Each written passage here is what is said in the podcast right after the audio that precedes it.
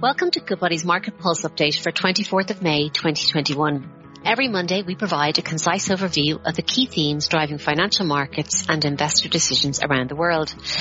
We're joined today by Chief Investment Officer Bernard Swords. Good morning, Bernard. I feel that we talk about inflation every week and have been doing so for some time. Uh, but, but, you did write uh, extensively last week um, on this in your top-down memo, which is available on our website for, for anyone who'd like to, to delve into that. Um, but it, it's probably worth uh, for listeners could, could just talk through the key takeaways from that piece for everybody.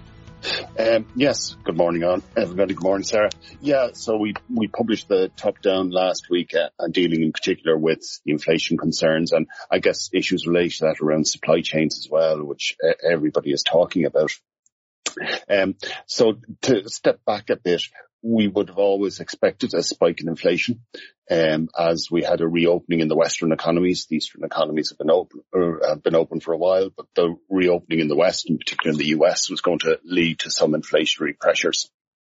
And when we look at the headline figures, um, it happens to coincide with the, the, anniversary of the low point in the recession. So we're getting two uh, two influences coming together to give us big year-on-year uh, moves in the inflation rate. So we always expected that. Um, what, what, we believed is that they would be transitory. Um, are we seeing anything in the releases that we've seen so far to say that they're not transitory? And to be honest, uh, the answer to that is no at the moment. Uh, where we're seeing the extreme price pressure is in the reopening sectors. So it is in the travel, the lodging, um, some quirk things like what's happened with second-hand cars in the US, so some quirky ones that are coming out. But they, they, they all seem to us fitting in with that transitory. Yes, we'll get a spike, but that'll subside as we go into the second half, uh, second half of the year interrelated with it is, is the supply chains and is this going to either A, lead to a more uh, persistent inflation because of the supply chain issues, or does it impact on growth?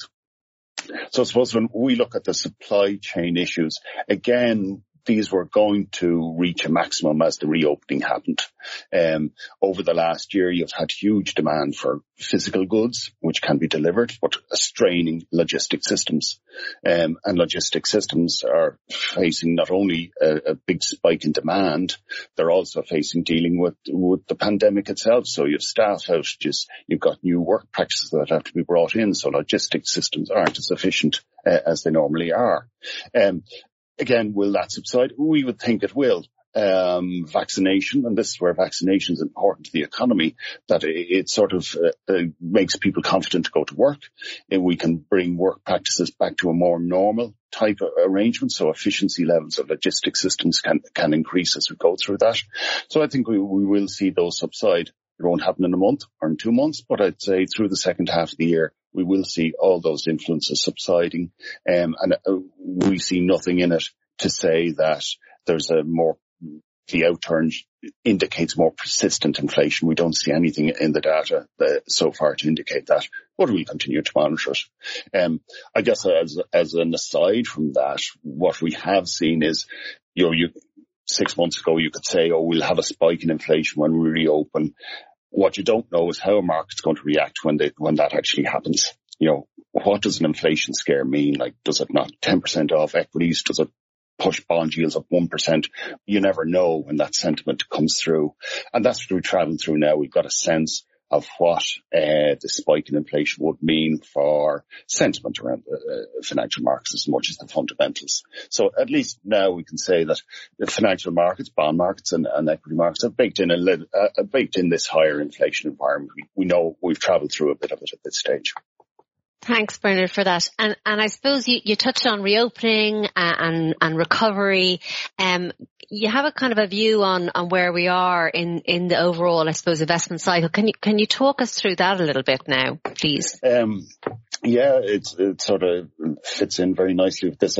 What you have in the stages of, a, of an economic cycle, first you have, you have the recession, then you have the recovery. So you have very sharp year on year figures, very sharp month on month figures, uh, really booming economy. And that leads to all these pricing pressures and supply chain issues that, that they're nothing new, entirely new to us. We've seen them in, in every cycle to varying degrees. Um, and then you start to see a leveling off in the growth momentum. Um, and I guess that's, that's what we're kind of seeing at the moment. If we take the data from the US, it's still very strong, very strong growth rates, but they're leveling off somewhat. The momentum is coming down. Um, in the euro area, we're now seeing from indications of how the reopening is going, it's going to be a strong reopening from what we see of the data coming out of the euro area. So we're going to see big figures there.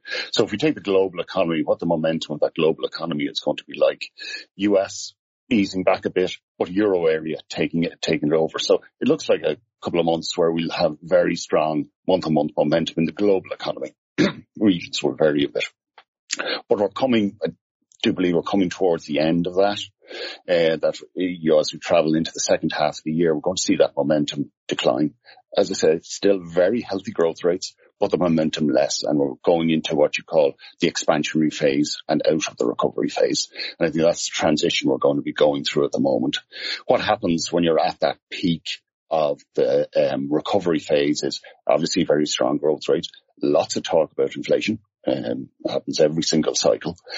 Um, and central banks beginning to think that we can re- re- remove some of the emergency measures. So we're talking to taper, not to taper in the US. That conversation goes on uh, backwards and forwards. What it indicates is you're coming out of that recovery phase and you're going into that expansion phase.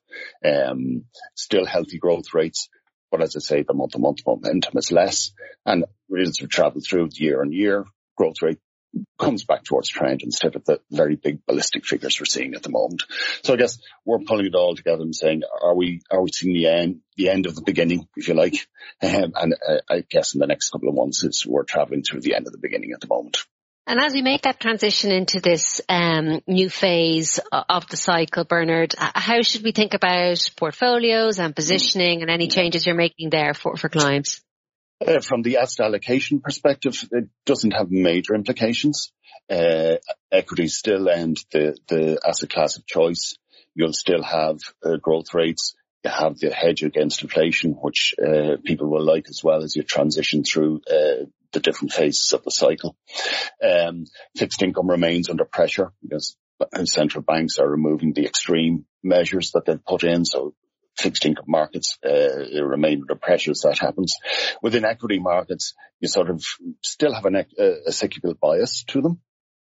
Uh, but you'd probably change that cyclical bias.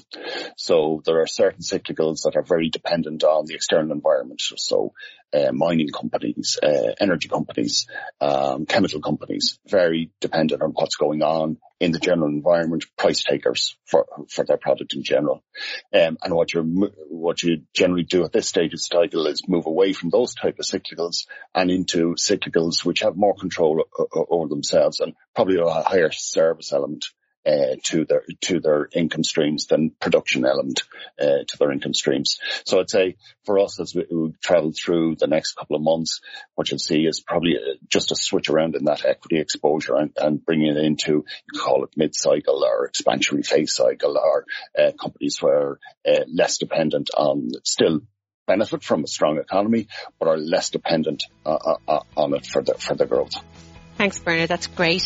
That concludes this week's episode of Market Pulse. For further news and analysis on markets, financial planning and investments, please go to goodbody.ie forward slash insights.